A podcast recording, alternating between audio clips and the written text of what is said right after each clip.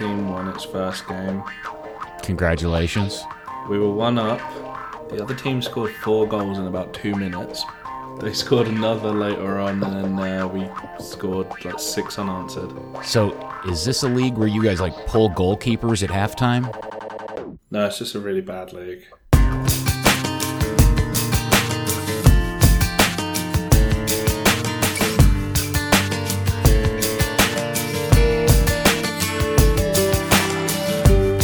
Well, hello there, F C Dallas Curious fan. Welcome to another edition of Third Degree, the podcast, episode number twenty? Is this number twenty? Holy cow, we should have a celebration if it is. Uh, hi, I'm Peter, and I'm tired and uh, kind of grumpy because uh, we're doing this for the first time on the heels directly after an F C Dallas game, one that featured... Uh, Well, goodness, uh, not a good result. Joining me tonight is the normal duo of guys, Dan Crook. Come in, Dan. How are you, sir? Good evening, Peter. I'm good, thanks. I'm uh, just emerged from the bomb shelter where I kept Dan Hunt company during the game. That was, was very nice of you. And uh, also, our leader and co-editor of Third Degree uh, .net, Buzz Carrick. Come in, Buzz. Good evening, fellas. Tonight I'm calling in from my bedroom. I'm all warm and snuggy in my P Js. That's the best. Buzz um, in a onesie. Buzz has... Yeah, with the footies. Uh, what now? But does it have the flap, the emergency got to go to the bathroom flap no, over the no, butt? I'm, no, I'm I'm I'm beyond the flap, but I've definitely got the the footies. Oh, that's too bad. I was hoping for the flap. All right, well, we are now looking and staring right at three straight losses. F. Uh, C Dallas zero, L A F C two, four out of their last seven. Guys, I gotta wonder with this string of form that we've seen of late, even with the two victories uh, mixed in that last seven, are we seeing what are we seeing more of? A byproduct of a rookie coaching staff or poor roster construction? Uh, I think it's a little bit more on uh, roster construction. I think you're. Um... You know, the, the coaches and the players on this team have talked a lot about we have good squad depth. They keep saying that. I'm not sure I buy that. I think that they uh, they have some young kids that are big parts of their team, but I don't think they have a lot of proven depth. And I think that's being showcased pretty clearly when you've got a few injuries and you got a couple guys missing that have become key cogs. You know, that's a big strain on your roster. You still got two open roster spots. You still got some guys that are not really contributing to the team. So I think it's. I, I'm going to go with the uh, poor roster construction part of the uh, equation. Yeah, that seems fair. I mean, uh, you know, for all of uh, the, the coaching faults in this uh, rookie phase, uh, you know, you can say they're, they're faults that, that many coaches take years to get rid of. Uh, you know, in terms of times of substitutions and uh, you know when to actually be uh, proactive or reactive. Um, they say it's. It's it's largely roster construction. Um, can talk all day about the, the depth. The midfield was uh, was such a key point to have depth in. Well, a lot of that depth's now in Poland at the under twenty World Cup. So, uh, you know, how deep is it really? I tend to think there's uh, elements of both of those. Now, look, going to L A F C in L A and losing two nothing is really no alarming deal because there's going to be a ton of teams that go in there and have that exact same thing, if not worse, happen to them. But this comes on the heels of what I do think has to go down as one of the most embarrassing losses in this club's history, which was last weekend when New York Red Bulls marched into town and uh, did the most disrespectful thing they could possibly do. They started essentially their B team and trounced the Huntsmen three to one in Frisco. And the one thing that I want to point out to everybody that is bothering me more than anything else is that these two losses did not come with a starting eleven filled with academy kids. It was actually the most veteran lineups that Lucci has put out on the field all season long, made up mostly of imported veteran players, and they've played the shittiest ball with those lineups. No, I, I would agree with that assessment. Um, you know, the, the New York game had its moments, but uh, when you're playing a team where they, they do a complete squad rotation and roll out nobody, you should trounce that team.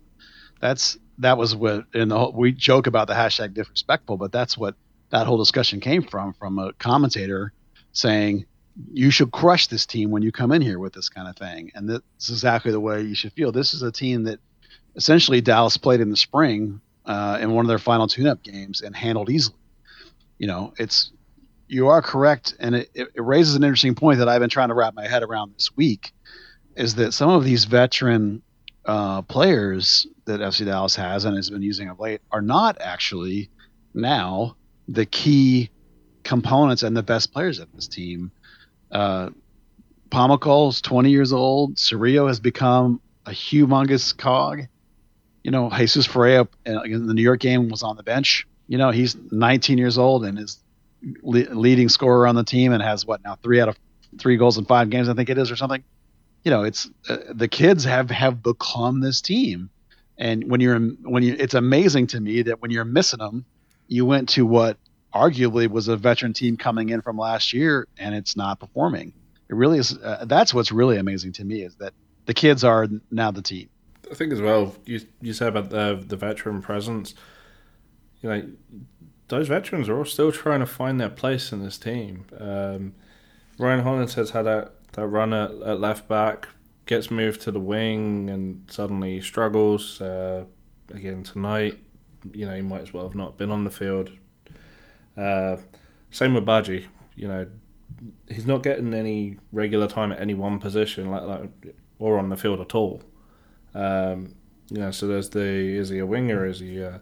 Well, is he a left winger? Is he a right winger? Is he a striker? What's going on? Are we going to play him back a little bit behind a striker? Um, there's the the young kids all seem to either know their place or know their places, and have a mindset of right on the field, get down, play. That's it. Uh, some of the older guys just seem to struggle to adapt. But I, I think if you go down the roster in the last two games. And and really put some thought to it, what is most disturbing is that all of these players that are veteran, um, albeit some of them are still young, but they were playing uh, high, you know, in theory, high level ball in other countries and were, you know, quote unquote, exciting signings, have failed to deliver across the board. You've got Mascara, who is a literal on and off switch. And by the way, I've got a whole hot sports opinion about how soft that guy is. Um, And you've got Aránguiz, who has still yet to score a goal or provide an assist. He's been given plenty of opportunities. Um, you've got players also in addition to that, like... Uh, Cobra? Well, yeah, I was going to get... Oh, Budgie. Bo- uh, Budgie's my next one. So Budgie is a player they brought in on a trade. Now, maybe you can make the argument, look, we had, you know, we had to get... Kellen out, and we had to get something in return, and this was the best we could get. Don't blame us. All right, maybe I'll even give him a pass on that. Uh, but then you've got Cobra, and that guy is the most useless lump I have seen. I mean, I don't know how somebody went to Eastern Europe and scouted this guy and thought, oh, yeah, he's M L S quality, and I don't even understand how the team even made a big deal about him coming here. Um I, you know, the ball coming off his knees was the most Christian Colman thing I, I have seen since Christian Colman. So when you think about all of these players that are in here, and again, you know, Bryan Acosta, somebody asked the question on Twitter today how Bryan Acosta can be this team's record signing. And my and my, my my response in my head is, you know what, that's Two to three million dollars is probably a fair and accurate value for Bryan Acosta. The problem is, that's the amount of money that is considered a record signing for this club, and that's why everybody else that is a foreign import is really kind of a, at best, a mediocre M L S player, at best, and that's what you have supporting a team largely made up of young kids. Well, I, I felt like Acosta's been pretty good acquisition. Um, you know, the last couple of games, he's in there basically doing a lot of it almost by himself. Oh, uh, Buzz, know, so that's, don't yeah. don't misunderstand. I'm not trying to knock on Acosta. I think yeah. Acosta is a solid player who would probably uh, excel at a in, yeah. inside a much better team than this. But he's being asked to do way more than I think he's capable yeah. of. He's he, they're asking him to do more right now for sure. They're asking him to be more than you're right. He's capable of. Now, if you're talking about him with Gruezo and, and Paxton, I think I think it's great. But um, you are correct that. um, we we laughed about the idea that he's their record signing, and he's just a. The, you look at the value of what they paid for him, and you laugh like that's your record signing. You know, the M L S is in a new era where the teams at the top of the thing are spending fifteen million dollars on players, not three million dollars on players. But, you know, we've known that. It is going to be what it's going to be. How many times this year have we heard Lucci say we're a developmental club? And then there was even that quote um, at the end of last week, I think it was, where uh, Dan Hunt said that there's a whole bunch of kids in the academy that they consider this golden generation. Well, I think that, started. yeah, I know. But I think what that tells you is their mentality, right? That's where their focus is. Their focus is, and that's why they hired Lucci, right? Because rather than somebody else, because he came from the academy and he bought into this build system. So you're looking at a team that is at the beginning of a uh, youth movement that's going to take two or three years to get implemented into place and two or three years to develop, right? They're not looking at this season. They're looking at the next decade, essentially. So if you're lucky, if you're super lucky, this is like when Beckham and his boys came out of the Manchester United Academy as a group, and the four or five of them, I can't, I think there was five of them, played together in a team that won title after title after title. If you're unlucky, you're going to have a bunch of eighteen-year-olds playing on this team over the next decade, and you're you're not going to be winning all the games anymore. But that, you know, those those factors are all pointing us to what we all talked about at the beginning of the season, you know, that we believe from the get-go, is that this is a transitional year. They're going to start bringing in kid after kid after kid. The investment in the new North Texas team is, is an example of that. And it's going to be a struggle this year to try and get these kids to progress when you're surrounding them with guys that maybe aren't up to the level of new M L S. You look at that team that L A F C fielded today, they don't use any academy kids. Now, I'm not knocking out Dallas's academy kids because a lot of them are fantastic, but you cannot look at the two teams and say that those are equivalent balanced rosters. They're just not. It's a new era in M L S, and I don't know that the Hunts are ready to keep up. Dan, uh, it was pretty stunning to take a moment and soak in uh, the scenes from um, uh, L A F C Stadium, in the stands, on the field, and not come away with just the, the clear vision that these are two clubs that could not be more polar opposite on and off the field. Yeah. Um, you know, the engagement in the area, the the quality of that stadium, the uh, everything, uh, really everything. Um, you know, the way the, the front office there have worked with the supporters to to make that look like such an appealing place to be, and then they've complemented with the players. Okay, you've, I mean, honest, you know, you honestly you can look at L A F C and uh, they, you know, they're not a roster of superstars.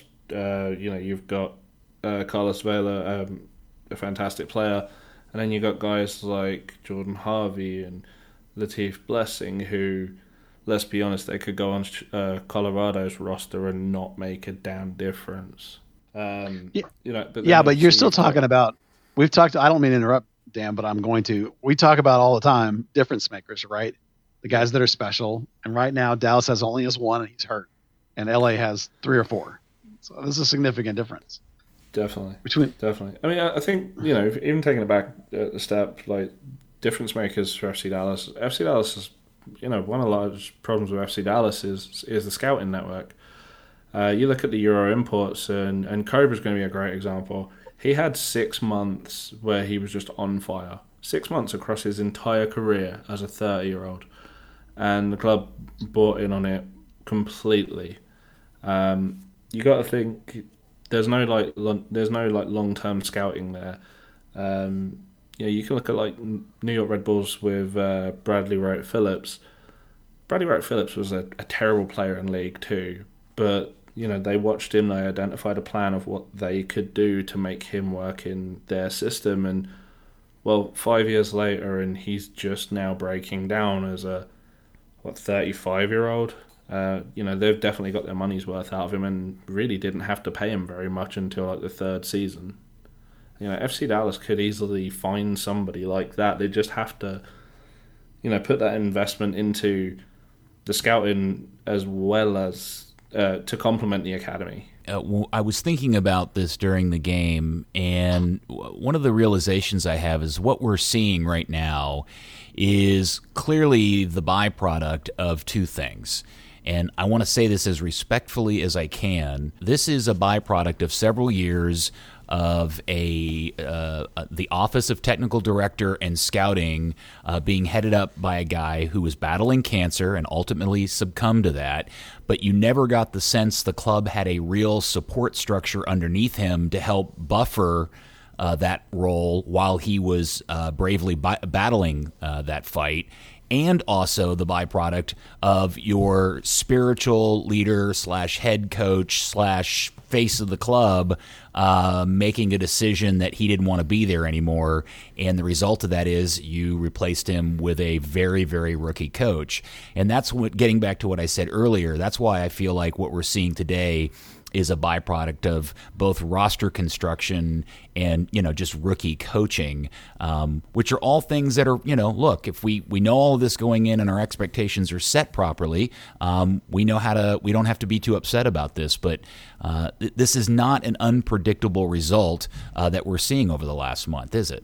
I was going to say that, you know, it, it's, you, you, I think you're right about the, uh, the transition, you know, when Muzzi was leaving at the same time, he was trying to do some stuff and they're, and they're trying to hire coaches and they're trying to hire new technical directors, all while they're trying to staff a team. And you ended up with a real hit and miss situation. If you go back a whole year, I think Nedyalkov, I think was pretty, a pretty good hit until he, of course, decided he was homesick. And Mosquera seemed, uh, seemed on the surface so far to be a pretty good hit if he can stay healthy. I know you think he's fairly soft. Aránguiz hasn't panned out, but I think Bressan looks like he could be a, a nice piece if and when the time is actually around for him to play a fair amount. Um, you know, it, it, it's it's just been about the last couple of years. It seems like it's been about a fifty percent hit rate, and and if you're looking at an M L S at, at, at, at a, the salary cap situation, you can't afford to have uh, a fifty percent miss rate if you're paying people four or five, six hundred thousand dollars a year. Now we don't know what some of these new guys are getting paid yet, but um, that'll be the thing that'll really contribute to the, the hit and miss value of some of these guys is the contracts, you know. So that that's a that's a worry. Um, and I agree with you that like the, the, the, what we're seeing now is the stresses of the season impact the team, uh, injuries, call ups. You know, teams are starting to figure out Dallas a little bit. You know, those stresses are hitting hard, and you have, a, and as you say, you have a young staff, and you have some, some players that have missed, and you have a roster that's not constructed really well right now, and, and that all piles up and it all contributes. So we sh- sh- uh, I want to make a mention of two things we talked about earlier. One, uh, so after what we thought was an absolutely devastating injury at the end of the uh, Red Bull game, when Mascara clearly does something to his knee, goes to the ground, pulls himself off the field, the team has no more subs, um, and whatever has happened to him, he is deemed so bad that he has to be stretchered off the field, uh, and then later is photographed in a hospital with his mom next to him uh, with this giant knee brace in on. Um, and I think we all left that thinking, well, he's done for the season, isn't he? And then we find out he's only out three or four weeks. And when I when I take that and measure it against some of these other things that I've seen with him, I just I am really left to wonder um, how mentally strong that kid is, and if he really has what it takes to be a pro player at this level, willing to play through hurt, not necessarily injury, but play through pain. And I just don't think he's got that in him. Yeah, he definitely, um, from my perspective, watching training and stuff, he, he definitely is a hot and cold uh, mentality. You know, he, he needs a little little love and a little patting on the shoulder, you know, uh, hey, you're doing good, kid, that kind of build up kind of coaching. Um, you know, I, I don't know enough about his injury situation to uh, specifically comment on this particular injury. I, I do know that I, I, I do kind of feel like uh, he is a guy that doesn't want to play through pain. Uh, that, you know, there's a difference between injured and hurt. You know, well, um, compare, like Budgie. Compare him to compare him to Reggie yeah. Cannon. We've watched Reggie literally right. force himself to stay on the field when he looks like one of his body parts are falling off. He's like the knight from the Monty Python movie. Yeah, you know, the when, when you're talking about um, players that can play through, through that kind of stuff, Reggie is a guy that absolutely can. Um, you know, some guys just can't. And, uh, you know, it seems like Mascara is that kind of guy. You know, I, I still have hope that he's actually going to be a really talented player and a really good piece for Dallas. I just don't think you can count on him to ever be a thirty game piece. He's going to be more like a Diaz. He's going to be more like a twenty game piece, you know, and sometimes that's okay. You know, the, the problem, as we've talked about before, that's okay if you don't miss on other stuff.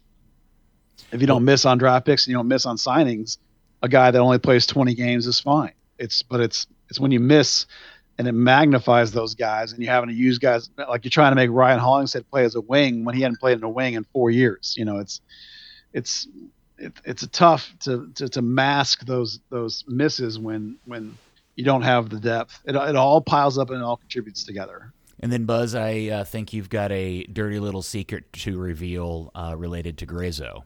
Well, I don't know how dirty it is necessarily. Um, they keep listing him as a uh, lower body strain, uh, and I was there when it happened. And it's it's funny that I'm laughing about it because I was watching him when it happened, and it's not a lower body strain; it's a damn hamstring. Well, that's like, the lower body. Yeah, I mean it's lower body, but it's like what? Why bother with that? Just say what it is, you know. And, and now in this case, but you know why? But but Buzz, you I know, know why. why, right? I know. I know. Admit I know. They've had no, another hamstring injury for Christ's right. Sake. I know, but just admit it. You know, like I'm, I'm watching him run, so it's not like he fell down screaming like it's a rip.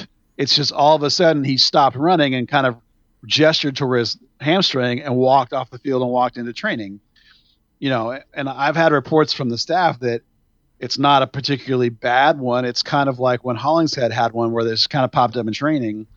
So I'm not particularly concerned about it, except that uh, Copa America is around the corner. And it's, as usual, as I say with these kind of hamstrings, it's better to, even if it's really mild, it's better to shut it down for a week or two than trying to play on it and tearing it, because then you're out a long time. Tear it.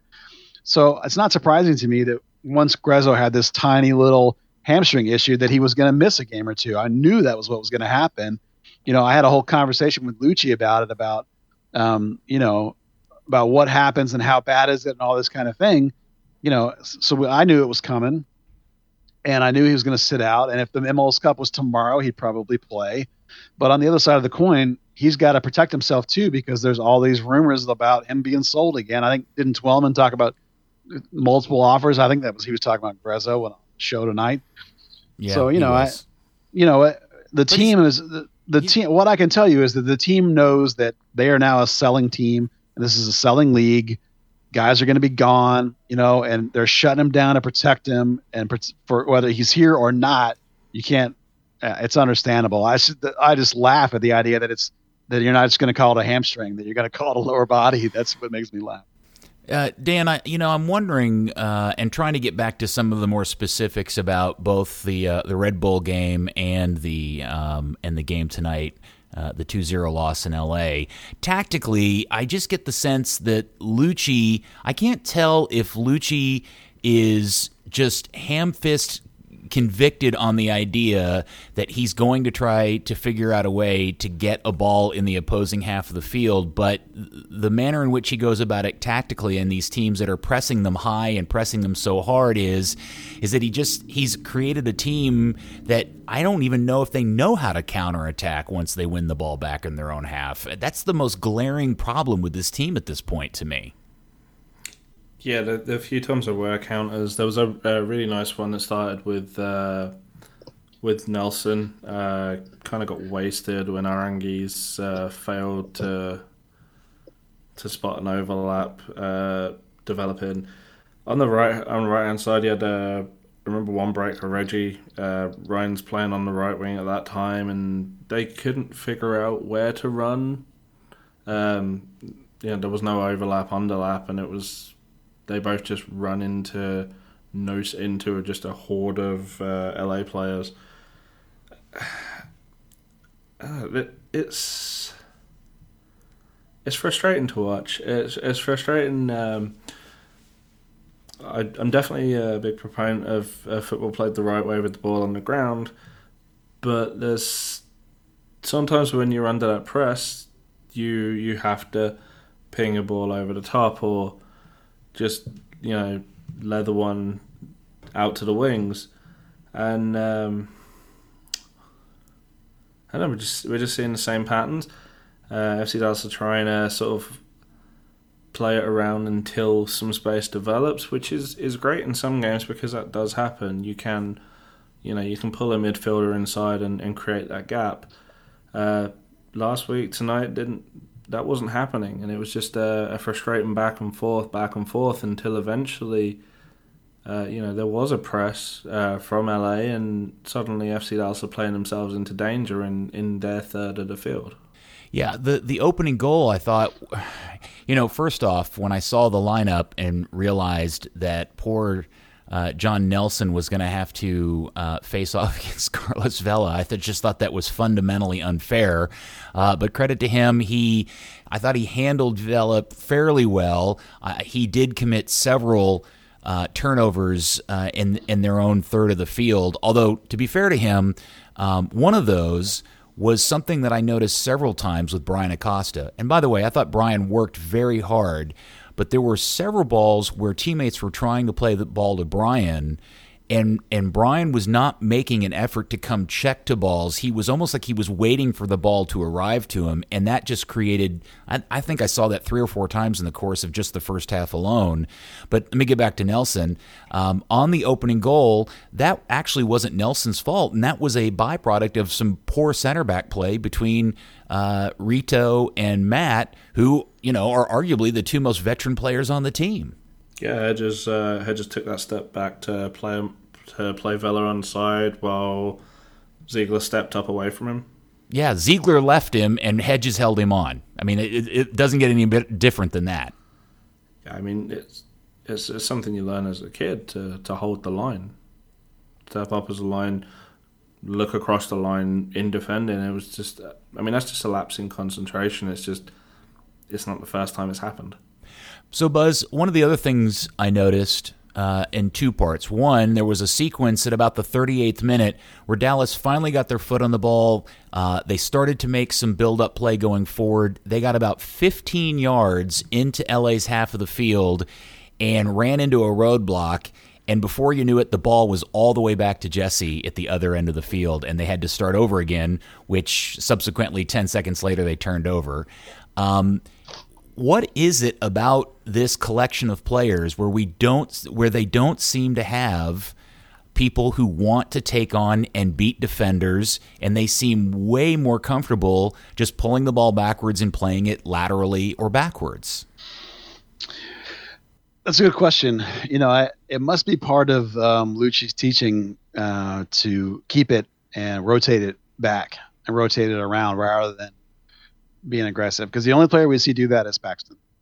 Um, Mosquera did it a little in the spring, but it was less about one-on-one as much as it was like more of a slashing run and wanting to play like a combo with somebody sort of checking to him.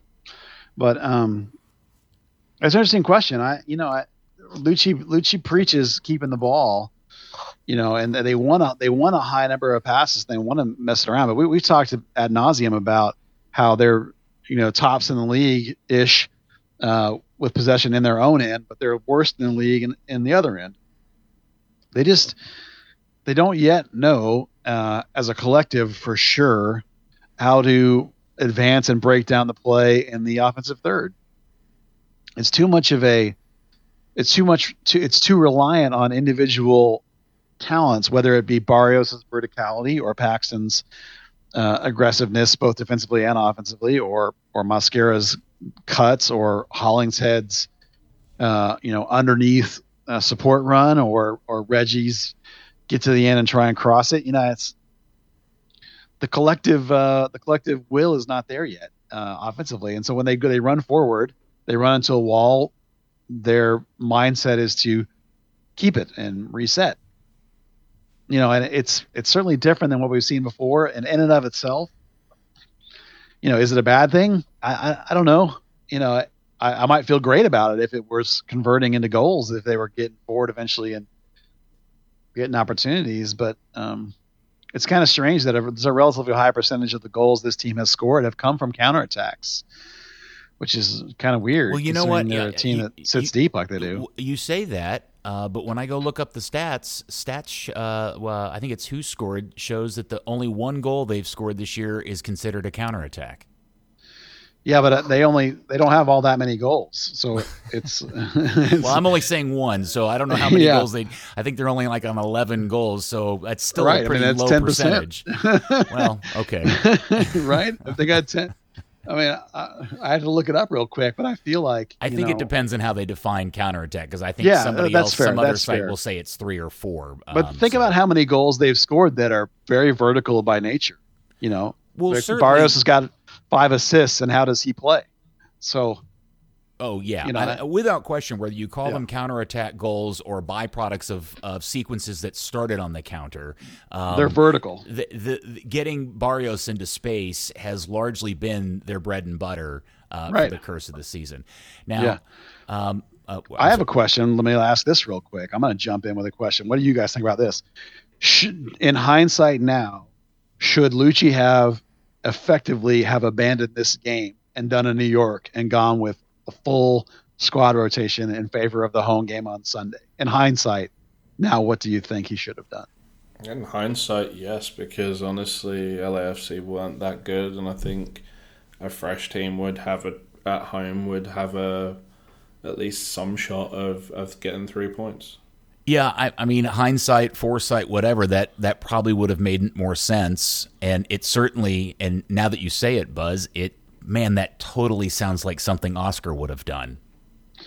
It's it's it's what Oscar would have done, and it's what Schellesheimen did do. If you remember that that time when he had those three games in five days, I think it was. Yeah, you're right. It's what I would have done. What I would have I would have sacrificed the road game and, and brought in, started, you know, a bunch of dudes that have yet to play at all. You know, maybe not one hundred percent like New York, but I would have gotten pretty close. And I would have, you know, because you're, you're talking about the best team in the league, and London and L A is a virtual impossibility. That, that was a long shot, even when you're on your best form. So I, I think I would have sacrificed that game and used it as a learning opportunity for somebody, and then put all my eggs in the home game return basket. But I'll provide a contrarian uh, point of view on that. If you sure. throw out a lineup made up of uh, uh, all the guys that you haven't seen yet this season or seen very little of, including a Thomas Roberts and a Cobra and uh, the two guys that played in the U S L last year whose last names I can never remember how to pronounce, and uh, Nelson and Montgomery, and they go to L A F C and get mowed and blown out five, six, seven goals, whatever it is. I, I do think there's a danger of setting a tone for the remainder of your season uh, that you probably want to avoid if you can. Um, and as as beat up and as bad in form as this team has been over the last, not just one or two or three weeks, this team has not been in good form for several weeks in a row now. Um, I don't know if I, while I, I agree those are things that maybe Oscar may have done or Shellis may have done, I'm not sure that would have been the right thing to do tonight. Yeah, I mean, you could, I think you could have, if you'd have stuck with your normal formation, you could have put Bressan in for Ziegler, right? You could mm-hmm. have left Nelson in. He played anyway, right? Cannon's young. Could have left him in. Or maybe you try Bryan Reynolds at right back. You know, he's not that much further off, right? I mean, Thomas Roberts in for... Uh, who that would have been in for Jesus, I guess. You know, I mean, Cobra started anyway. I mean, Budgie uh, didn't play. You know, so you're looking at you're only looking at like three or four more differences. I don't know that it was because Hayes would have stayed in. Acosta would have been out. That would have been the other player that would have been out.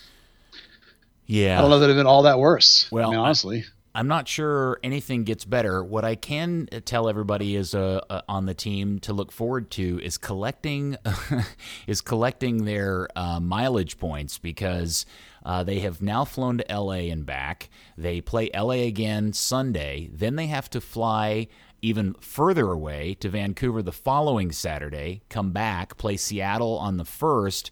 Then they fly back to the West Coast on June the eighth.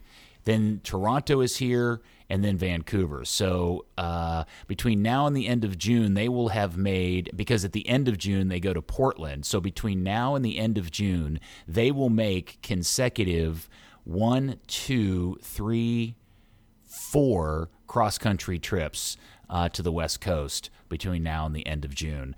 Um, and as we know, charter flights versus commercial flights are a big yeah. uh, point of contention with the uh, uh, Players Association as well. Well, maybe so. They're going to burn one of their charters uh, in that sequence. That would be nice for them. They get two, right? Isn't that how that works? Do we know the last time the Hunts paid for a charter flight? Have they never done it? I just assume that they, like everybody else, they would just do two, and that would be it. I think um, that's the number I think you the get. St- I think the st- well, I know they uh, have the option for two, but I, oh, I believe that? the stereotype uh, would be Jeez. that I don't know if they've ever done it. I on, I mean, I would like to think that they have, but I don't ever remember no, I, us going, you know what, they took that sweet charter flight out to Toronto I, or something. I know they have for sure because I remember discussing it with somebody once, like, oh, no, that's a charter one.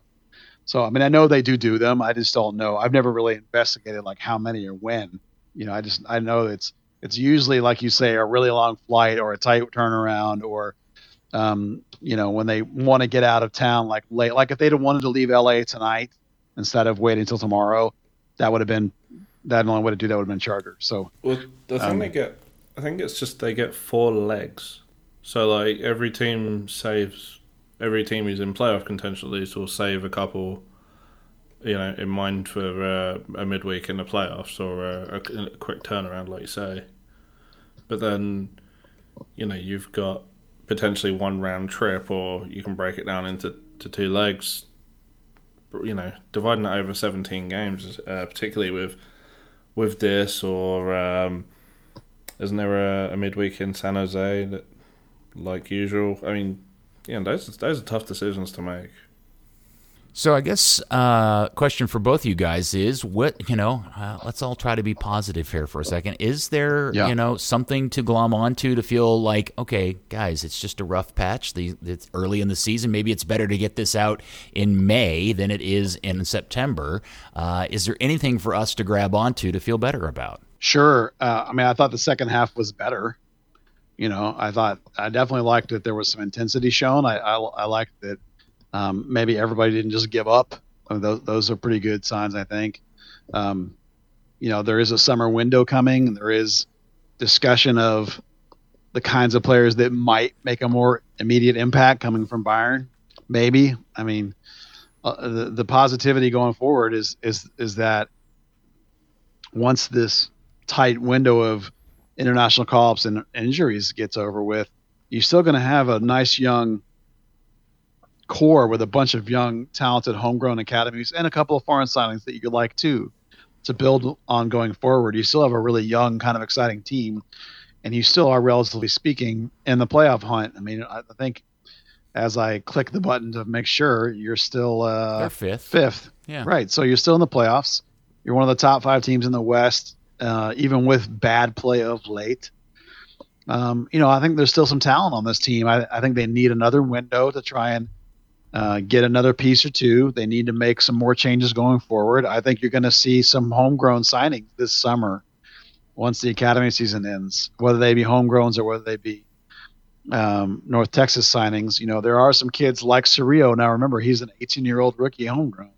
There are kids that will be able to add to this team, whether it be depth or whether it be starter, as we go forward. So, um, you know, we knew this is a rebuilding. We, so I think really the team is exactly where we thought they would be. So uh, I'm not too down on it overall. I just think right now they're hurting, and these last two games have been pretty poor. Like you say, it, you know, it's early days. It was supposed to be a rebuilding year. Um Could look at it as the, the start of an early summer slump. Um, yeah, one one thing like you mentioned, yeah, still in fifth.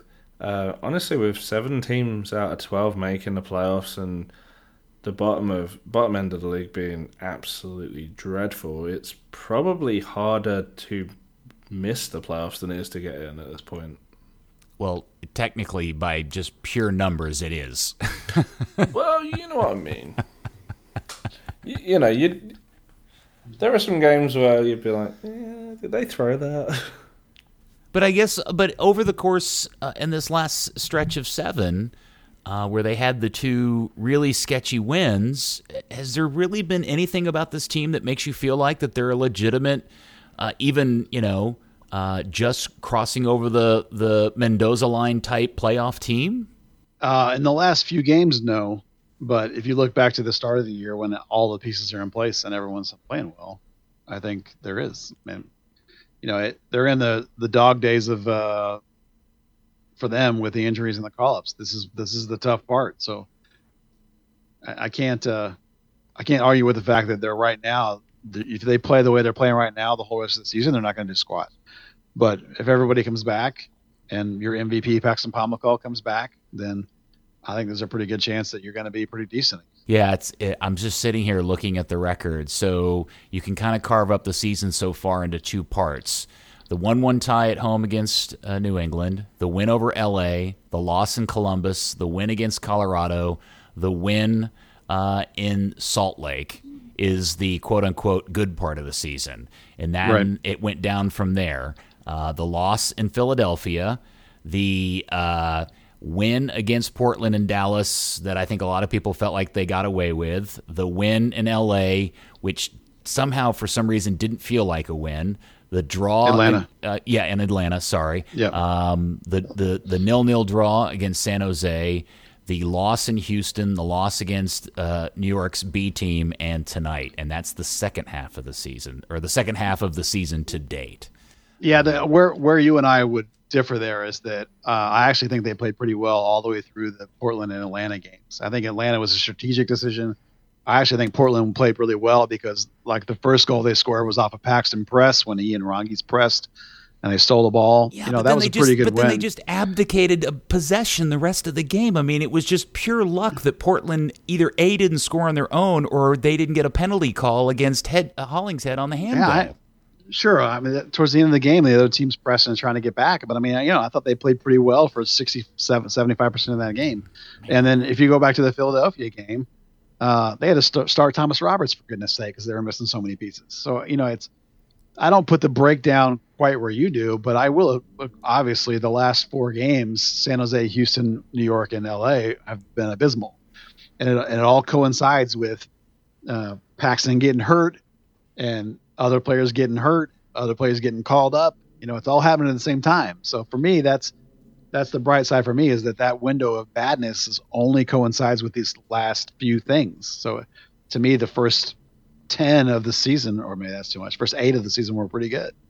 So while you were answering that question, I was looking at Twitter real quick, and I see a lot of people asking questions about L A's second goal, um, which was yeah. – that was a really weird sequence. Um, I thought uh, the guy that scored the goal was offside. I thought the pass from Diamande from to him, he was offside. Turns out he wasn't.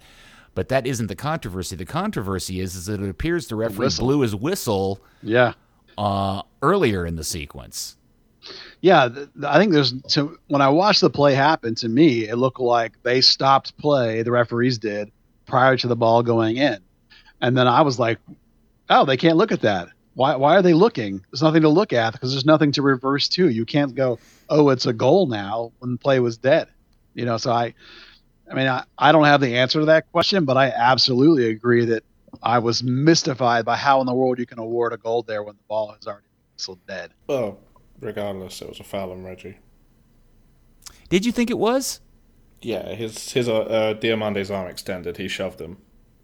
I thought it was shoulder to shoulder, but I wasn't paying close enough attention. I was waiting to see where the ball was when the ball was passed. So I mean, I that may be true also, but that th- there's no question to me in my well, mind that well, offsides so. or not, or foul or not, that the play was whistled dead, and so it's you know you, yeah. Plays dead. The play's dead. You can't. The ball can't go in the puck. The puck, the puck can't go in the goal. The ball can't go in the goal. You know, the ball can't go through the hoop. Whatever. If the play's dead. It also goes back to you know this. The implementation of V A R is just terrible in M L S. Like, you know, the whole thing was clear and obvious error. Well, if it's if there's a prudering two frames to see whether it was just his head that was beyond the line of offside or if his foot extended, that's not a clear and obvious error. I'm going to charge you a licensing fee for use yeah. of that term, by the way. It's quality use of the prudering. Oh, that's right. I'm going to send you an invoice for that. Well, sorry, I was watching his leg go back and to the left. Well, uh, good one. Yeah, I mean, it, it is uh, ridiculous, and I'm sure we'll get some sort of half-assed answer out of Pro over it. But I agree with you, Dan. The, well, the they, implement- did, they they didn't acknowledge the uh, the one in Houston. uh, when uh, they spent five minutes looking at McNamara's. You know, was it really that bad a foul that they had to look at it to then go and uh, not look at the uh, the goal when Figueroa took a dive? The other question I wonder, should we not be uh, thinking about asking Lucci and specifically the training and doctor staff as to why in the world Barrios was even allowed to come back on the field and play in the second half? I mean, they had an entire halftime to uh, you know, test him and uh, get a sense of what kind of condition he was after getting a knee to the face, which, by the way, isn't a foul. Um, that was some people thought that was a foul on the goalkeeper's part, and I, did, I it wasn't. Um, Not in a million years. But it, what was he on the field for? All of what, two minutes before he clearly he clearly was in no condition to be back on the field, and I'm just wondering how we even got to that point. Yeah, that reminds me of. Um... You know, the, the the game where um, I can't remember the specifics of the game, but last year when Oscar was little, they were literally walking back out to the field, and some and they and the player finally says, "Oh, by the way, I can't go." As they're walking back up, it was yeah, Hedges, right, Hedges. With Oscar. And Oscar's like, "Wait, what? Now you're telling me?" And it makes me wonder if Barrios kind of hit himself and was like, "Yeah, yeah, I'm fine," and then he, until he gets out there and starts running, and all of a sudden he can barely handle it. You know, I, players hide stuff; they do. And so I, I that made me what I immediately thought of that with, with yeah. last year with Oscar and Hedges and them being caught off guard by that. I mean, it I, happens. I seem to remember the Hedges thing where he it was a, a clash of heads that maybe it didn't even stop play for. Barrios was on the floor flat after getting a knee to the yeah. face, and the doctors came out and attended to him, and then it was almost immediately halftime after. I'm just it just seemed weird that he had a, a collision like that, and they had an entire halftime. Let him back on, and it took all of literally one hundred twenty seconds for him to realize he shouldn't be out there. It just, I think there's some questions behind that. Yeah. Um, now, uh, the other thing is, uh, and you know, we could pick on the the play over the last two games. I, I the one thing we really haven't touched on is is, and and maybe we deserve to spend, we should spend a couple of minutes just asking the question. Um, set today's result aside. Let's go back to previous Saturday, because that's the one that really bothers me more than anything. How in the world did that starting eleven play so poorly at home against that starting eleven? Well, I don't know. I, you know, when I when I watched the game live, uh, the New York game we're speaking of, I actually felt like uh, the first ten, fifteen, twenty minutes there was a lack of intensity by Dallas. I mean, I, I can't. I think as a player, when you you know the other team as well as anybody, when you look at the roster and you see a bunch of second team players and U S L call ups and all that kind of stuff, that you you can't help but uh, step onto the back foot and relax. You know, and I thought from the get go of that game that Dallas lacked some some bite and some intensity, and New York didn't. They fought and clawed and and battled and played with intense the whole game.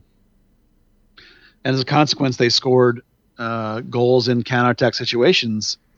And if you went, if you go back and look at all the, the goals in particular, they all have um, defensive breakdowns from Dallas, which we haven't seen a lot of this year. Um, when they've given up goals, it usually is because of a great individual effort by somebody that's on the other team, not a defensive breakdown.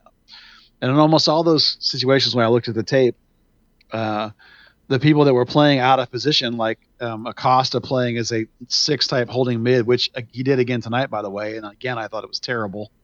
Um, it's not on him. He's not the one that put him there. But he over-compresses down to the level of uh, Hedges and Ziegler, and he leaves basically like two or three guys up top to be marked by a combination of Aránguiz or Roberts after he came in, or a Barrios and a Freya coming back, or whatever it was. And uh, you can't do that. You have to have that top of the box line maintained as well as the middle of the box line. And, and, and multiple breakdowns happen because Aránguiz is trying to cover one or two guys. You know, it's like asking Mauro Diaz to cover somebody. It's like, this is not the kind of player he is. And so you get defensive breakdowns and you lose the game. So it's a combination of a lot of things. But uh, in that instance, I think it was both a question of assumption they were going to win and then defensive breakdowns from people playing out of position or that shouldn't be asked to defend at all. Dan, did you feel bad for Cobra when he was the victim of being substituted out early for Hollingshead because of the uh, Barrios injury? No, he didn't do anything. He ran um, around a lot. He tried hard. They weren't getting you try hard. The final third. So, I mean, you know, you can try hard all you like. Yeah, his passing is a bit off. I, you know, I. You know, there are there are points uh, in stretches with this team, whether it be Cobra, Budgie, or Ferreira, uh, that I do wonder if their lack of production or consistent, you know, total touches of the ball throughout a game has very little to do with them individually and far more to do with what's broken in, with this team in attack. Uh, but. And I haven't seen en- enough of this guy. I haven't seen anywhere near as much of this guy as you have, Buzz. I, I I said it earlier. I just don't get it. I don't know how they thought he was good enough to play in this league. Um, and when you lose a foot race to Walker Zimmerman, you're really yeah. slow. Yeah, I uh, some of it is the disconnect in midfield. Um, but Jesus has produced goals, so it's not only that with Cobra. Um, you know, I, I've piled on too much on him. I, I've already told the story of, you know, the first day in training when I saw him and I said to him uh, within five minutes, I was like, uh-oh, you know, I've tried to give him the benefit of the doubt, but there's, there's nothing there that allows him to separate. There's nothing there that is special. I mean, you, you love his work rate and you love his effort. He's a great dude. I have no complaints about him. Locker room wise, fitting in with the team wise, fabulous guy. You know, character, fun, awesome. But the bottom line is, is if you don't have the ability to separate and create a shot or play tight enough combinations to create space for a shot or out jump a guy or outwork a guy or out muscle a guy, and, and none of that is true. None of that happens. So I, I think in some ways his performance was typified uh, by... Was it? He took the ball down the left wing. Um, you know, he's he's the last man, no no options to pass to, and there's three L A F C defenders coming in on him, so he knocks it fifteen yards ahead of him and tries to outrun them all. I think that's the race against Walker he lost that uh, made me yeah. giggle. Oh, you're right, yeah, yeah. And as much as you complain about Budgie, walked backwards faster than him. As much as you complain about Budgie, at least Budgie has the speed to be able to run by guys. You know what I mean? At least there's something there that you can say as a tool that's useful to the team. And I I just don't see it, and I haven't seen it from the get-go with this with Cobra. And, and I don't mean to be a jerk and pile on, but, you know, not good enough is not good enough. And, you know, we got him for the foreseeable future, just like Colman. Uh, all right, because we uh, mentioned this a little bit earlier with the summer window uh, coming up, uh, you know, I guess it's possible maybe uh, the Hunts and the front office and the new Gremio dude uh, pull off some sort of summer signing. But Andre Soto uh, asked the question, what would be the last impactful summer transfer move by Dallas? And I had to put my brain to this, and I've got a name in mind. I'm wondering what you two guys would come up with. Well, Pedroso last season. Yeah. I mean, he I mean, was he, fantastic. He yeah. came in, and he was one of the best left backs in the league over the, for Oscar over the last half of the season. So, I, you know. All right, that's a fair one. Yeah, I was going to say uh, De Guzman back in twenty twelve when they traded for him uh, from Toronto. Yeah. Uh, that was the only I mean, other one other than that that I could think of. Daniel Hernandez came in midseason and helped uh, shore up that team under Shellis. Yeah. And that's that's kind of going back a fair ways, too. The rest of them, I feel like, are all named Eric. Yeah. So, yeah. So Jefferson wouldn't, wouldn't count? So, say that again? I'd have to look at a breakdown of when guys came in. I mean, I, I can remember how good guys were. Mark Wilson was pretty decent. Coming in, uh, didn't he come in mid-season? I have no idea who you're talking about.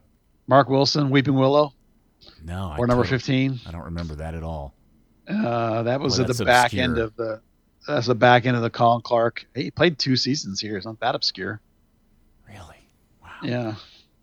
Um, um, yeah, he's Roberto Mina, was he a mid-season guy? Yeah, Mina was a mid. I'm pretty sure Mina was. I think a he's a mid-season, mid-season guy. Yeah, there was Jetterson, there was Eric, there was uh, that Colombian. How, how about Ricardinho? Ricardinho, right? Then yeah. There was the Colombian uh, holding, the really old Colombian holding mid last year. Um, yeah. Uh, there was another South American. uh, holding mid. Um, and isn't well, ten, uh, Tenwa Bonsu, if you want to go all the way back to uh, yeah that far. He was a midseason guy. He was, was a good midseason pickup. Was, Lu- was uh, Peter Lucina midseason? Oof. I can't remember. I can't either. Well, I mean, Diaz was a mid-season guy, if you want to count him. Not an immediate impact. Well, no, overall. I mean, well, but I think that's the, you know, no, Diaz was not yeah. a, an immediate impact. And and I think. No, if, I, you know, Mascara, so. N- not Mascara. Not Mascara. Um, Pedroso. Pedroso. Got to get my guys right. I guess that I, I don't know if I should feel uh, I, I don't know if I should feel relieved that the, the best midseason signing was last year, or the fact that it turned out to be a left back. I don't know. That's weird. Yeah. Um, you know, and, and while we're talking about, and it's probably going to feel like we're dogpiling, I do have to at least take a second to ask you guys your reaction to the Dan Hunt quotes that appeared um, this week, where he was, uh, they were talking about, I can't remember who did the story. Oh, it was uh, Will Parchman's uh, article um, uh, where he was interviewing Dan Hunt as Dan was, you know, doing his thing where he's standing on the sideline, kicking every ball uh, during one of the games. And he made a comment that he felt like that we, that he was living the golden generation for F C Dallas, which I thought was interesting, but I was really uh, got crazy eyes when I read that he said that he felt like he had a bunch of homegrowns that were more interested in staying in Frisco and winning M L S Cup than uh, trotting off to European deals. Wow. Uh, I mean, I, I, I have not talked to every homegrown by any stretch of imagination or every academy kid. I, I find that last one uh, to be a little Uh, pie in the sky. I mean, I, I think that there's a bunch of academy kids that would love to win here, but I think if you asked any of them, would you rather go to Europe and play for a big club, that they're they're going to tell you Europe and a big club. I mean, I I, don't, I think that's disingenuous, but I do think he's right, and we talked about it earlier, how it shows where their mindset is on this team. I actually think he's right about the academy in that sense. I think there's there's still two or three dudes in the nineteens that are good, but the current seventeen team is ridiculously stacked. There's a bunch of guys on that team that are at least M L S capable, M L S capable or not better. The current fourteens is a really, really special group too. And I think between those two clubs, there's another three or four guys that are worth talking about. So I think he's not wrong about there being this incredible generation coming. But the downside of all that is that that tells you where, as we talked about earlier, that tells you where their thinking is. They're not thinking about bringing in a Carlos Vela. They're not thinking about signing guys for fifteen million dollars. They're not looking at your Bradley Wright Phillipses or your Josie Altidores. They're looking at kids and that aren't going to be ready for five or six seasons. So Lucci's treading water with the guys he has and bringing along the guys that are ready in the next couple of years. But it's going to be a little bit of a slog probably until we get to that stage. You know, when I I can't t- quite tell if I admire – well, I think there's two parts to this question. One, I, I never know if Dan actually believes any of this stuff that he says. Uh, there's that famous story I think I've told you guys where – I don't either. Huh? I don't either. Well, no, I'll, I'll, you know, there's that story I think I've shared with you guys where I know that Dan tried to insist – that most M L S teams would be mid-table E P L teams to a uh, very high yeah. decision maker at one of the major media outlets in this marketplace. And um, the guy he was talking to actually knows the game pretty well. And he just, he was, he was blown away that Dan would try to convince him of that. Uh, but at then at the, then at the same time, I see Dan say things like this. And then I wonder, I think he, I, there's a part of me that believes that he actually thinks he's speaking the truth. All the all the local uh, soccer media, we've all had conversations with him at one time or another where he's said something that is so far out there that he absolutely believes with a passion. Uh, God knows why, but yeah, he he does. Uh, you know, he he's not uh, he's not someone that, that doesn't say something unless he really thinks it. Now, I will I will go out there and say that the top teams in M L S, their first eleven are mid c- capable of competing with the mid-table E P L uh, Buzz, but don't don't. No, I mean, d- I'm not. I'm talking about the very best teams. So what I'm going to say is that where they get crushed is where Dallas is getting crushed right now. It's over the meat of the season. They can't go thirty or forty teams deep. Uh, I mean, players deep, and that's where they would get just annihilated over the course of, a, of an E P L season. Yes, in some sort of mystical universe where M L S teams right. could play their best eleven players week in yeah. and week out without injury, you could make the argument maybe that one or two of them might survive an E P L season. Right, I'm not season. speaking about an actual real right. season. I'm okay. only talking about like the, the if you take the best team in M L S and look at their first eleven, it can hold up to a mid-tier E P L team. But you can't talk about it in a real season or a real c- competitive environment with game after game and the loads that happen. It's just because the E P L teams have forty guys that are that good, not ten. So it's the, that's where the problem is. All right, I'll give our resident uh, Englishman uh, an opportunity to rebut. I mean, he's right. Uh, you know, um, yeah, we've seen uh, Salford City make headlines for uh, getting promoted to the Football League, the fourth tier. Well, one of their guys, mate, their their uh, their star striker makes about the equivalent of three hundred thousand dollars a year. That sounds like a pretty expensive striker for F C Dallas, doesn't it? Well, certainly, yeah, but. I, I don't know what to tell you, dude. I mean, I mean, none of this is a mystery to anybody after all these years, right? I guess the, the larger question is, and this is what gets back to kind of my initial uh, start to all of this, is do we understand what this plan is? And is and, and I think part of that goes back to with the departure of Perea and the departure of um, Muzzi and the pass and the death of um, uh, Clavillo. Is this a complete uh, cleaning of the slate and we're starting over uh, with the new technical guy from Gremio and with Lucci, and it's just going to take some time for this stuff to ramp up? Um, and do we need to give them that level of uh, latitude uh, as they go through the season? I, I, I don't know. I, I honestly don't know. And there's a part of me that believes that the front office is essentially already written off the twenty nineteen season. I don't think it goes as far as that, but I do think that you got to give – a new coach, even if he's well familiar with the team, a new coach is going to want to change the team.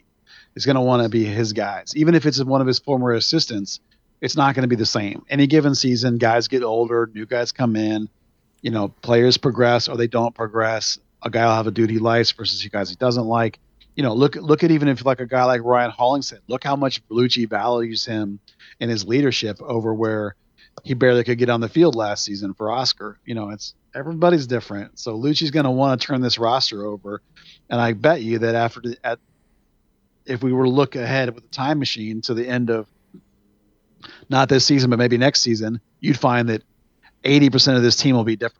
Yeah, but it's just the way it works. Right. But so that, that leads me to this point about maybe, and when I say right off this season, I don't want it to make it sound Uh, that's that's that sounds way more harsh than I think it is. But if we get through a summer transfer window and they don't make a substantive change, I mean, the, there was a transfer window that closed recently, and they didn't add anybody to this roster, and they have two open slots, and they have clear needs.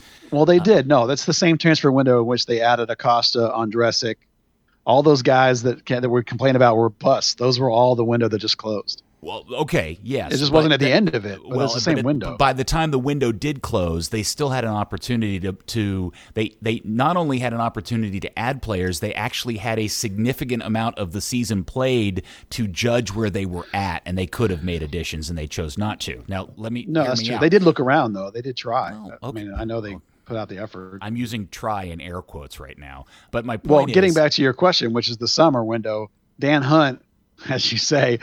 went on the record and talked about how they had this whole Byron hookup coming. So, I mean, they better now. I mean, he's told them everybody it's happening. So he has specifically said somebody is coming from Germany in this summer yeah. window. That's what I remember him saying. He made a big, huge deal about it. Remember, he specifically mentioned, uh, who did he mention? Robin and, and um, damn it, who was the other one? Um, oh, I was unaware of this. Uh, yeah, no. Uh, huh? Was it Ribery? Yes. Rubbery. He specifically mentioned those two guys by name. And then he specifically said that he had never really thought about like retiring kind of guys. He always kind of wanted guys more in their prime, but he specifically went into that whole thing about how they was coming. So I, you know, maybe he so backtracked that later and said something about it. Could build, be if the winner, they will come. My, I think my point is, is that if we get through the summer window and they don't make substantive additions, I mean, they make, They may make one, another one of these yeah. historically consistent, random South American guy that does nothing but sit on the bench for the most of the second half of the season. I think that would be our clear indicator that this is a complete re, you know, rebuild, to yeah. your point, that Lucci needs to put in eighty percent new people for the twenty twenty season. Yeah, I mean, we'll see. I mean, that's that's the big question, isn't it? It, well, no. well, it is. And look, this is a team still. This is Major League Soccer. This team is in fifth place. They're in a rough patch. Clearly, you know, by the time all of the international stuff is gone, there's well more than enough season left over. Paxton comes back. He's in great form because he's just killed it in the World Cup, and the U S has won the world tw- the U twenties. And uh, you know, they uh, play a pretty even Steven uh, second half of the season and get into the playoffs. And everybody's thinking, oh, actually, that wasn't bad twenty nineteen. Well, if you If you're looking for a sign, well, number one, let's uh, one question may be like, what does Coleman look like over the next month? But the bigger indicator that they're clearing the deck for something is they traded Pedroso. They have two open senior roster spots, and they have an open senior. They have two open international spots because now they're down to seven and they've got nine. So I think it's clear as day that they think something's happening. They're clearing the deck and getting ready for something. So we'll see. But, you know, the signs are all there that something's coming down. We're also in, uh, you know, Andre Zanotta's chair's office chair isn't even warm yet. He uh, hasn't been there that long. Uh, you know, it, with him comes a whole new plan, uh, presumably uh, focus in South America again to, to supplement the uh, the youth. But that that is going to take some time, uh, and it may just be a case of they'll be scrambling around at the end of this window, and, and the winter will be the main focus. But, uh, you know, even looking further at it, uh, uh, Chuy Vera, the director of international scouting, who, or is now director of scouting, I should say, uh, you know, he's on, he's only been here a year. He's still kind of setting up his.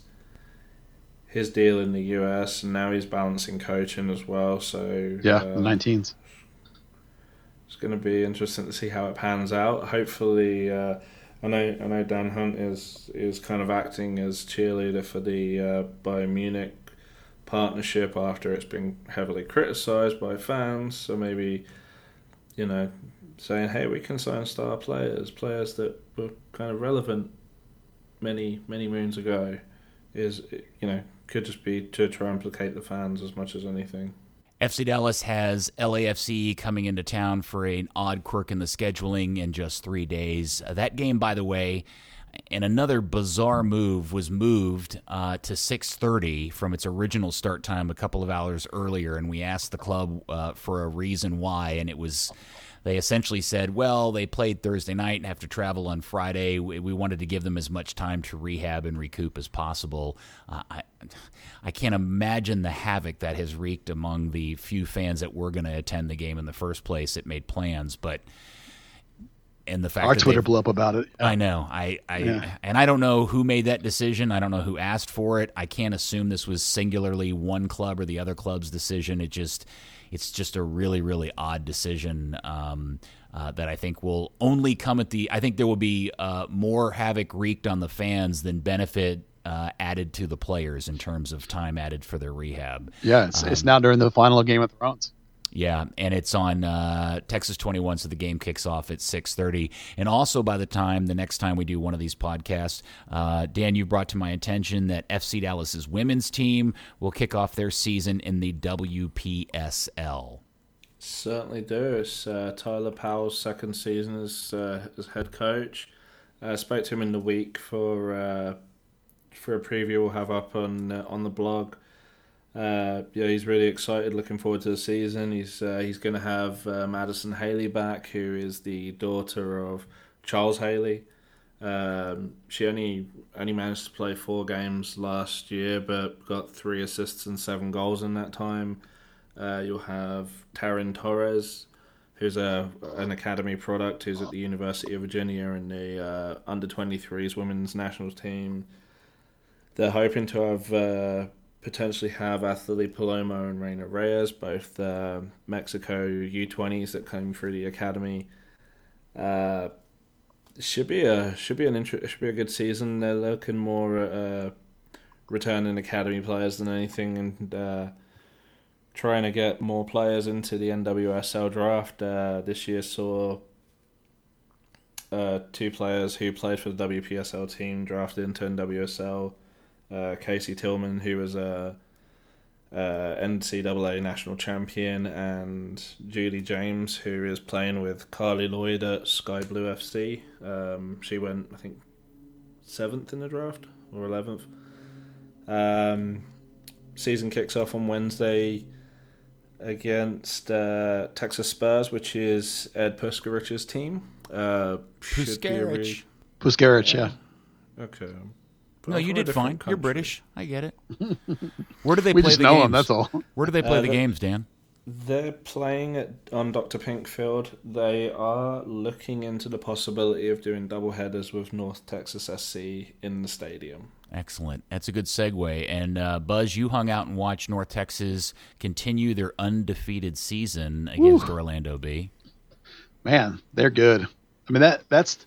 the biggest question for me with that club is that are they so good that they're in the wrong league, because they're five for five, right? I mean, they're dominating that play, and they're doing it with basically an almost entire academy roster. I mean, they had they, they had Zolbeck in goal, who's old, but then it was like everybody else on the team was like twenty-two and down, and all the way down to like a fifteen, sixteen-year-old kid playing. So it's like they're, they're basically running out an academy team and steamrolling that league. It's yeah, exciting. I, and the, it's fun and, to and, watch. Am I wrong in saying that the game uh, uh, last weekend was actually not dissimilar to the season senior team, where they had some injuries and some call-ups? And yeah.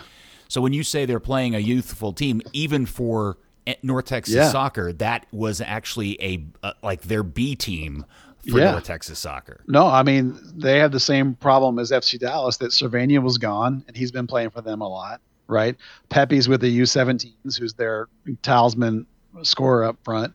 You know, they brought in another academy guy, Johan Gomez, who's going to University of Portland next year, uh, this fall.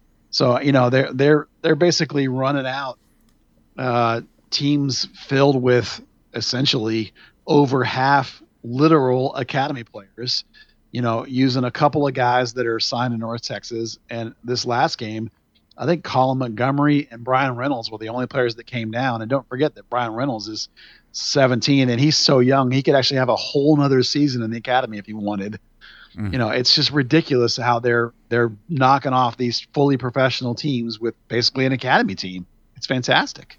And uh, speaking at the farthest reaches of that, uh, we saw the disappointing end of the U S Open Cup run by Rayados. They lost in Oklahoma on was it was on penalty kicks, was it not? Or was it no? No, no, it was. They just they got two penalty two kicks. Penalties in the last. Ah, yeah. Okay, yeah. So, uh, uh, by the way, just congratulations flat out to them for their amazing continual uh, runs into the Open Cup. This may not have been as deep as some previous ones, but the fact that they ever get as far as they do, uh, considering yeah. they're just a, a pub team, is pretty impressive. Although uh, now that we have the Florida Soccer Soldiers, um, we need to uh, think about maybe a different naming convention, because I can't figure out if that's either A, the worst, or B, the best name in soccer history. I'm not quite sure. It's not the best. Bug Eaters is the best, but it's pretty good. Oh, yeah, Bug Eaters is pretty damn fantastic. I will always yeah. say it's Lee Railway Mechanics Institute Football Club, but, you know. Fair enough. I'll I'll uh, I'll give you... I don't know uh, that one. I'll give you an opportunity to throw that one in the in the pot for best worst name. I mean, how typical of Rayados, though. Their van broke down in Denton on the way to Oklahoma, and they ended up having to do an emergency rental for somebody oh, I to didn't get know up that. there. Yeah, so the game, before, the, the game before, their flight got canceled, and they got yeah. a flat tire driving up, and then their car broke down on the way up to their game to Oklahoma. Fantastic. Wow. Yeah, in Denton. All right, well, the, kudos uh, to them. The Open Cup's been a little bit weird this year. Uh, you know, we've only got um, Forward Madison and Florida so- uh, Soccer Soldiers are the only teams outside uh, or below the U S L Championship that are still in the competition. Maybe some people are taking it a little bit more seriously this year. Yeah. Well, and they're getting scheduled. Like, you know, it was scheduled so that it would be all U S L Championship, and then, you know, every U S L Championship team plays an M L S team. I, I want to throw one more note at you on that game. I Amir Sasaserovic, who was a draft pick last year that I really wanted to stick with F C Dallas and did not. He uh, is now with Oklahoma City, and that was his pro debut, and he scored uh, a goal and drew the P K, uh, well, the first P K. So great to see him playing and doing well, and I'm glad that he got on with somebody, solid club in Oklahoma City Energy. And uh, in wanting to support local soccer as much as we can, unfortunately, the Denton Diablos did not get to play their originally scheduled uh, debut game. I guess it was against, was it going to be, oh, against Dallas F C. So now their debut game will be their big derby clash. Yes. Because they're two longstanding rivals, uh, as they will ha- host Fort Worth Uh, this Saturday at seven p.m. up at uh, North Texas University Soccer Stadium. Uh, tickets are twelve dollars at the gate, I'm told, Buzz. Yeah, the uh, the Chisholm Trail Classico. It'll be fun. They actually have like a championship boxing belt to give to the winner of the series. So, I mean, you support local soccer, local derby, love it. Brand new team, who cares? It's local, it's fun. I'm going to be there on Saturday for sure. Yeah, uh, the coach of Denton has uh, has. Uh, I, I saw the article that you wrote for the morning news this week about that. Yeah, and man, he he rightfully is uh, making it very clear that he doesn't have all of his parts yet.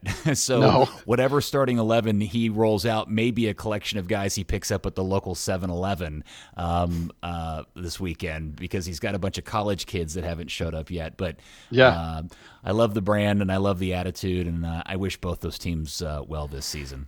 Yeah, they're, they're they're going with the U S L two model, the old P D L model of all college kids, and you're right, some of them won't be here yet, and they have some open tryout kids that they sign from like lower division teams and stuff. Um, Fort Worth is obviously a well-established team that uses like six sidekicks guys or five sidekicks guys, I don't remember how it is, so those dudes are in midseason form, so it's a bad foot to step off with Diablos, because they didn't even get a game to warm up with basically. But, um, you know, I mean, I love to support local soccer. We love to support local soccer, local soccer. So uh, I'm excited. I, I'm hoping that there's a void in Fort Worth or the western half of this Metroplex that could for sure be filled by somebody at a slightly higher level than that. Hoping it's going to be one of these teams eventually. We'll see. But in the meantime, they're playing an M P S L grudge match on Saturday, and it's going to be a lot of fun. With all the talk about how you build community and you market online digitally and you promote yourself and you build a brand, it'll be fascinating to see what their very first uh, attendance turnout is uh, yeah. for Diablos. I'm I'm dying to see what that number turns out to be. So, all right. Well, uh, Dan and Buzz, thanks. It's very late. It's almost one o'clock in the morning when we're recording this, so it'll be sometime Friday before I get this posted because I'm super sweepy. Thanks to you both for uh, taking the time today, and thank you, fans, for listening, and we'll join you next week for another edition of Third Degree, the podcast.